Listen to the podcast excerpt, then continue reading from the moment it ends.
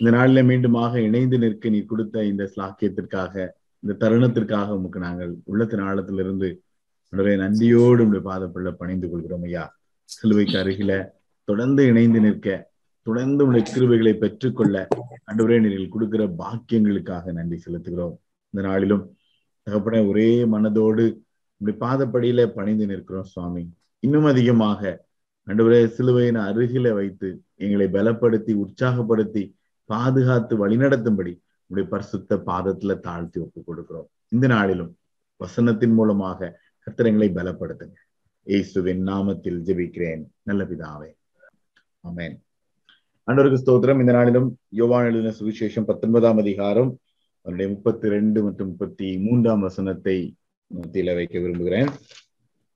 அந்தபடியே போர்ச்சேவகர் வந்து அவருடனே கூட சிலுவையில் அறையப்பட்ட முந்தினனுடைய கால எலும்புகளையும் மற்றவனுடைய கால் எலும்புகளையும் முறித்தார்கள். அவள் இயேசுவனிடத்தில் வந்து அவர் மறித்திருக்கிறதை கண்டு அவருடைய கால் எலும்புகளை முறிக்கவில்லை. தொடர்ந்து சிலுவை சிலுவைக்கு அருகிலே நடக்கிற ஒவ்வொரு சம்பவங்களையா நம்ம வந்து தியானித்துக் கொண்டே இருக்கிறோம் அந்த சுற்றி அந்த காலகட்டத்துல நடந்த ஒவ்வொரு சூழ்நிலைகளும் அப்போ ஆஹ் ஆண்டவர் மறித்துட்டார் அப்படிங்கறது கன்ஃபார்ம் பண்றதற்காக அங்க வந்து போர்ச்சியவர்களுக்கு வந்து கட்டளை கொடுக்கப்பட்டுச்சு.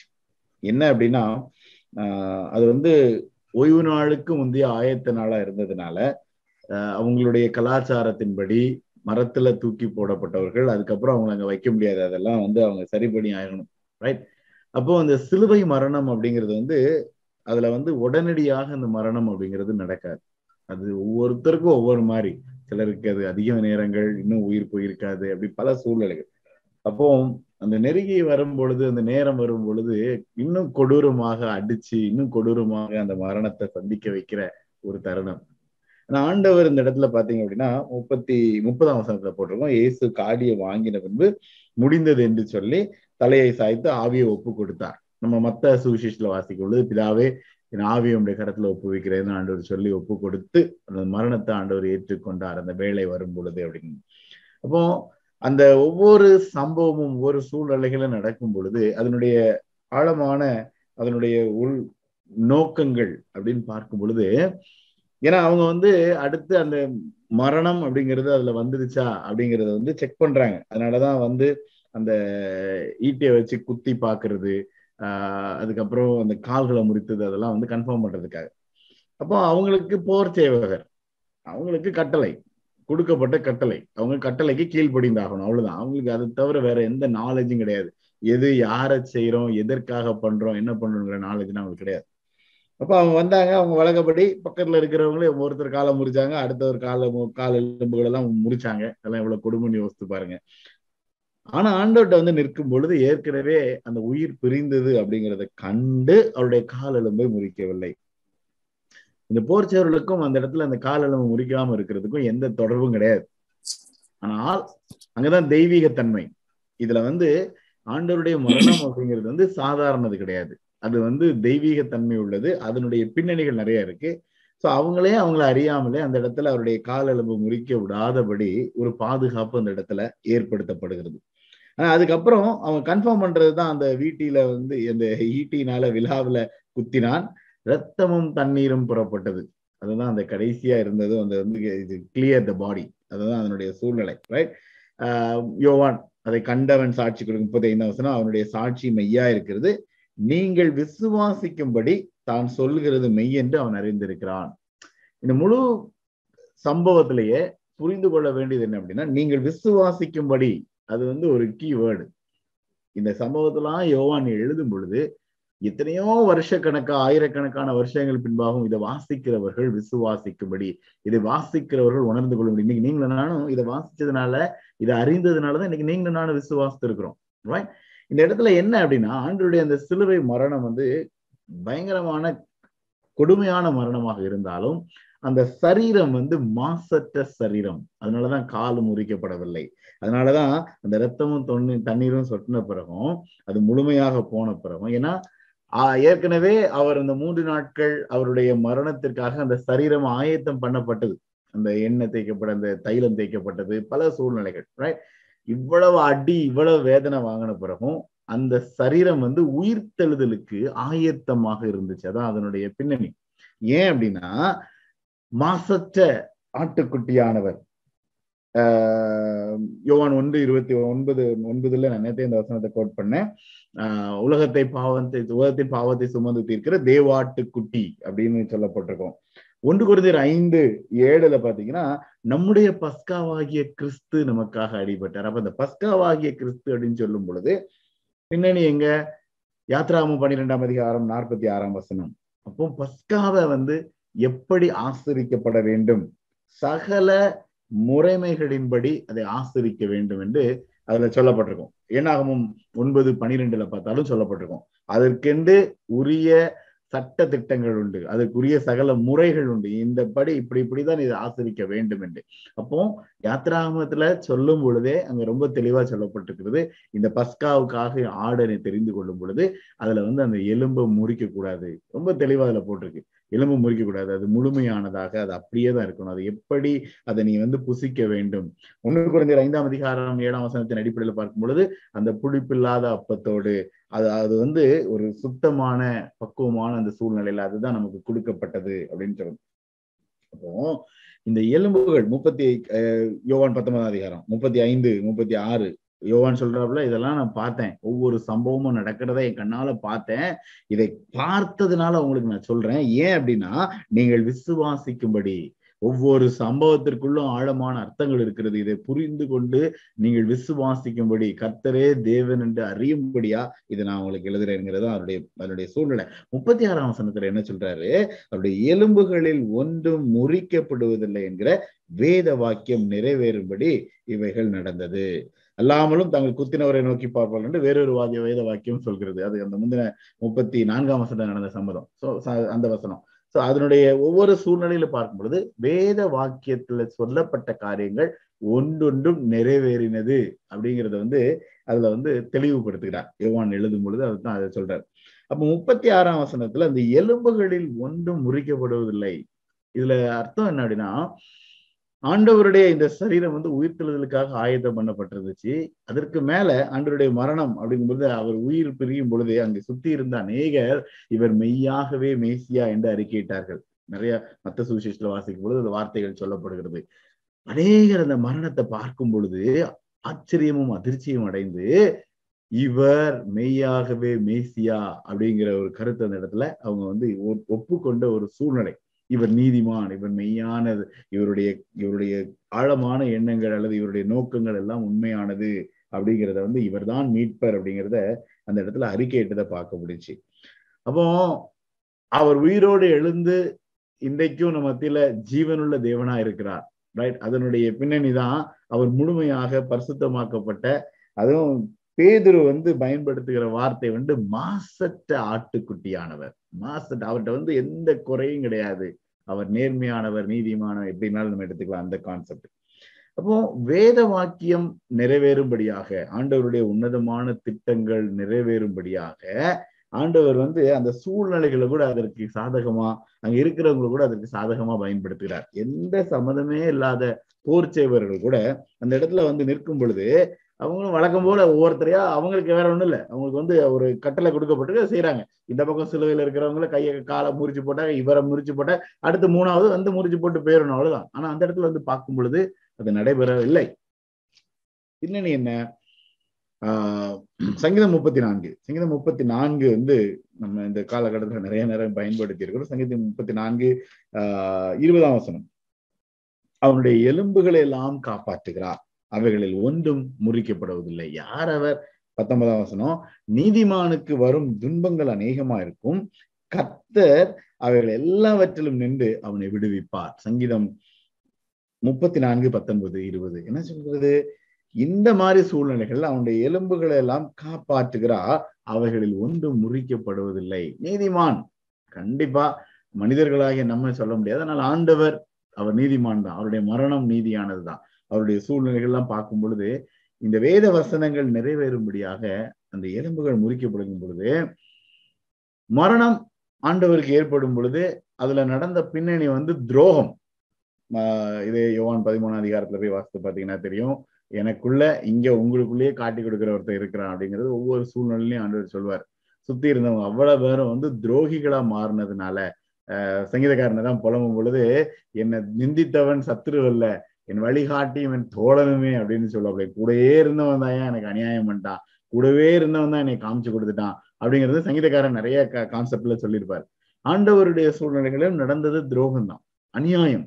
அநியாயமாக அவர் மேல் குற்றம் சுமத்தப்பட்டு அநியாயமாக கொல்லப்பட்டார். அதான் நடந்தது. ஆனா அந்த அநியாயம் அந்த என்ன சொல்றது துரோகமான சூழ்நிலைகள் மத்தியில அவர் அவர் வந்து வெற்றி பெறுகிறார். பிசாசானவனை வந்து வெற்றி பெறுகிறார். அப்போ பிசாசானவன் வந்து பல விதத்துல அவருடைய உயிர் தெழுதலையும் அந்த சரீரத்தையும் அந்த ஒவ்வொரு ஒவ்வொரு கட்டத்திலும் அழிப்பதற்கு திட்டமிடுகிற எல்லா காரியங்களையும் கர்த்தர் முறியெடுத்தார் மேற்கொண்டார். அவ்வளவுதான். அதுல ரொம்ப சிம்பிளா புரிஞ்சுக்கணும் அப்படின்னா. ஏன் அப்படின்னா நீங்களும் நானும் விசுவாசிக்கும்படி. அவர் நமக்கு வந்து அப்படிப்பட்ட ஒரு மீட்பை ஏற்படுத்தி வைத்திருக்கிறார். அவர் வந்து அவருடைய வாழ்க்கையில அதை அனுபவிச்சாரு.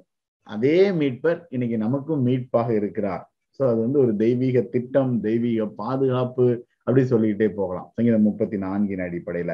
ஏசாயா ஐம்பத்தி நான்காம் அதிகாரத்துல பாத்தீங்க அப்படின்னா அங்க வந்து ஆஹ் ஐம்பத்தி நான்கு கடைசி வசனம் நினைக்கிறேன்.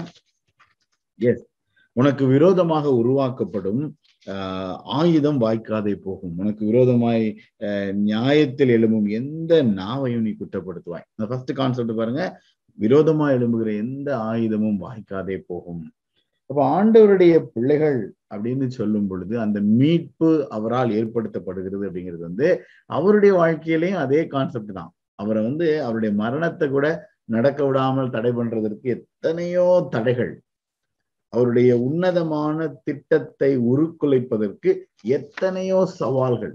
அந்த ஒவ்வொரு சவால்களையும் வந்து அவர் வெற்றி பெற்றார். அப்படிதான் சொல்ல முடியும். படைப்பு படைக்கப்பட்டதனுடைய நோக்கம் ஆதியில நமக்கு ஆதி ஆதியாமத்திலே ரெஃபரன்ஸ் இருக்கு சரியா? பிசாசானவனை கர்த்தர் வெற்றி சிறப்பார். அவனை அழிச்சிருவாரு அவனுக்கு வெற்றி கிடையாது. வெற்றி கத்தருக்கே அப்படிங்கிறது வந்து தீர்மானம் பண்ணப்பட்டது. ஆனா அந்த வெற்றிக்கு நேராக அவருடைய பயணத்துல அவர் சந்தித்த பல சவால்கள் அதுல அவர் பாதுகாக்கப்பட்டது. அற்புதமான பல அற்புதங்கள் அதுக்குள்ள அடங்கி இருக்கிறது அந்த எலும்புகள் முறிக்கப்படுவதில்லை அப்படின்பது அவருடைய வாழ்க்கையில நடந்த அதே கான்செப்ட் தான். ஏன்னா தன்னையே கொடுத்து தன்னுடைய ரத்தத்தை கொடுத்து தன்னுடைய மரணத்தை குறித்து நம்மளை மீட்டெடுத்தார்.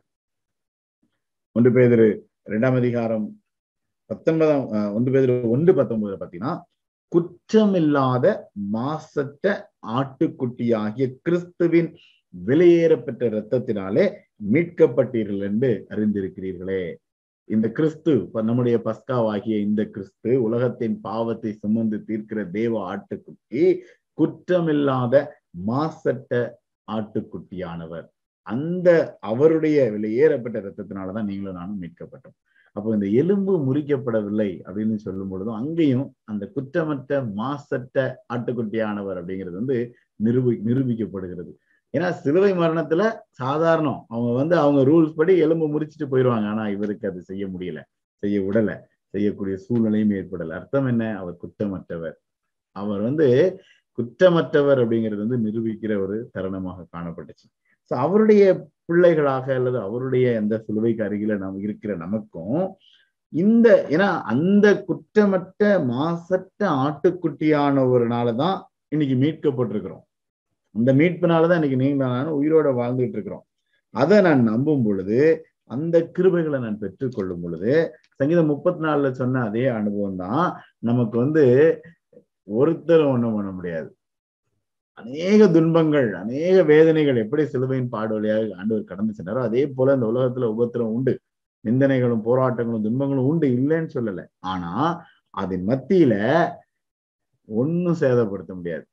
விரோதமாக உருவாக்குகிற எந்த ஆயுதமும் வாய்க்காதே போகும். எலும்புகள் முறிக்கப்படுவதில்லை. ஒண்ணுமே பண்ண முடியாது ஆண்டவருடைய பிள்ளை. நமக்குங்கிற ஒரு விசேஷமான பாதுகாப்பும் கிருபையும் மீட்பும் இந்த மீட்பரினால் நமக்கு ஏற்படுத்தப்பட்டிருக்கிறது. அவர் தாமே அந்த வழியா கடந்து போனார். அவர் அந்த மீட்பை அனுபவிச்சாரு. அவருக்கு அந்த அவ்வளவு கஷ்டம் ஏன்னா மனிதனாதான் முழுமையாக சிலுவையில் ஏறினாரு. அப்ப முழு மனிதனாக அந்த அந்த பாதையில கடந்து போகும் பொழுது அந்த தெய்வீக திட்டமும் பாதுகாப்பும் அவருக்கு இருந்துச்சு. இன்றைக்கு கிறிஸ்துவ நிமித்தம் சிலுவை எடுத்துக்கொண்டு கிறிஸ்துவுக்காக அவருக்கு பின்னாக சொல்கிற எனக்கும் உங்களுக்கும் அதே பாதுகாப்பு உண்டு. அதே என்ன சொல்லனா சங்கீதம் முப்பத்தி நாலுல சொல்லப்பட்ட அந்த அனுபவங்கிறது உண்டு. மத்தையு பத்தாம் அதிகாரத்துல பாத்தீங்க அப்படின்னா ஆஹ் பிதாவின் சித்தம் இல்லாம எதுவுமே தரையில விழாது. இருபத்தி ஒன்பதுல சொல்லுவாரு முப்பதாம் வசனத்துல என்ன சொல்லப்பட்டிருக்கிறது? உங்கள் தலையில் உள்ள மயிரெல்லாம் எண்ணப்பட்டிருக்கிறது. தலையில இருக்கிற ஒரு முடி கூட அவருடைய சித்தம் இல்லாம விழாது. வாய்ப்பு இல்லை. என் வாழ்க்கை போச்சு முடிஞ்சிச்சு அப்படின்னு சொல்றதுல அர்த்தமே கிடையாது. வாய்ப்பே கிடையாது. ஏன் அப்படின்னா I am under divine care தெய்வீக பாதுகாப்பு அடிப்படையில நான் இருக்கும் பொழுது அவருக்கு என்ன நடந்துச்சோ அதே தான் எனக்கும். அவர் சிலுவையில எப்படி ஒரு மீட்பரானாரோ அதே அந்த மீட்பினாலதான் நான் மீட்கப்பட்டிருக்கிறேன். எலும்புகள் முறிக்கப்படுவதில்லை சேதப்படுவது இல்லை உனக்கு விரோதமாக உருவாகிற ஆயுதம் வாய்க்காதே போகும். நான் ஆண்டுடைய பிள்ளை. நான் அதை நம்பும் பொழுது நம்பி நான் அவரை பின்பற்றும் பொழுது எனக்கும் அதே பாதுகாப்பும் அதே ஆண்டுடைய திட்டங்களும் அந்த உன்னதமான அனுபவங்களும் உண்டு. என்னுடைய தலையில் இருக்கிற மயிரெல்லாம் எண்ணப்பட்டிருக்கிறது. அது மாத்திரம் இல்ல குற்றமற்ற மாசற்ற ஆட்டுக்குட்டியானவருடைய ரத்தத்துல ஏறப்பட்ட ரத்தத்தினால நான் மீட்கப்பட்டிருக்கிறேன். என்னை யாரும் ஒண்ணும் பண்ண முடியாது. அவருடைய சித்தம் இல்லாம என் மேல யாரும் கை வைக்க முடியாது. அவருடைய சித்தம் இல்லாம என் வாழ்க்கைக்கு அழிவோ என் வாழ்க்கைக்கு இழிவோ எதுவுமே கிடையாது. யோவான் சொல்றது ரொம்ப சிம்பிள் இதை ஏன் நான் இதெல்லாம் எழுதுறேன்? எலும்புகள் முறிக்கப்படலை அப்படிங்கிறது வந்து ஐயா நீங்க வாசிக்கிற இதை கேட்கிற யாவரும் விசுவாசிக்கும்படி. அதை புரிந்து நான் விசுவாசிக்க இந்த அனுபவங்களை விசுவாசிக்க நான் அழைக்கப்படுகிறேன். அதனாலதான் இவன் ரொம்ப அழகா சொல்றது அதை கண்டவன் சாட்சி கொடுக்கிறான். அவனுடைய சாட்சி மெய்யா இருக்கிறது. நீங்கள் விசுவாசிக்கும்படி நான் சொல்கிறது மெய் என்று அவன் இருந்திருக்கிறான் அவரால் ஆகும். அவருக்கு நடந்த இதே சூழ்நிலைகள்ல அவரை நம்புகிற எனக்கும் நீதிமானாக எனக்கு பல துன்பங்கள் கஷ்டங்கள் மத்தியிலையும் சேதமில்லாமல் என்னை பாதுகாக்கிற ஆண்டவர் மாசத்த குற்றமற்ற ஆட்டுக்குட்டியானவர் அவருடைய இரத்தத்தினால என்னை மீட்க வல்லமை உள்ளவர் அப்படிங்கிறது ஆண்டவர் நமக்கு கற்றுக் கொடுக்கிற பாடம். அப்போ சங்கீதம் முப்பத்தி நான்குல நம்ம சொல்ற அதே வசனத்தை வைத்து தான் ஜெபிக்க நான் விரும்புகிறேன்.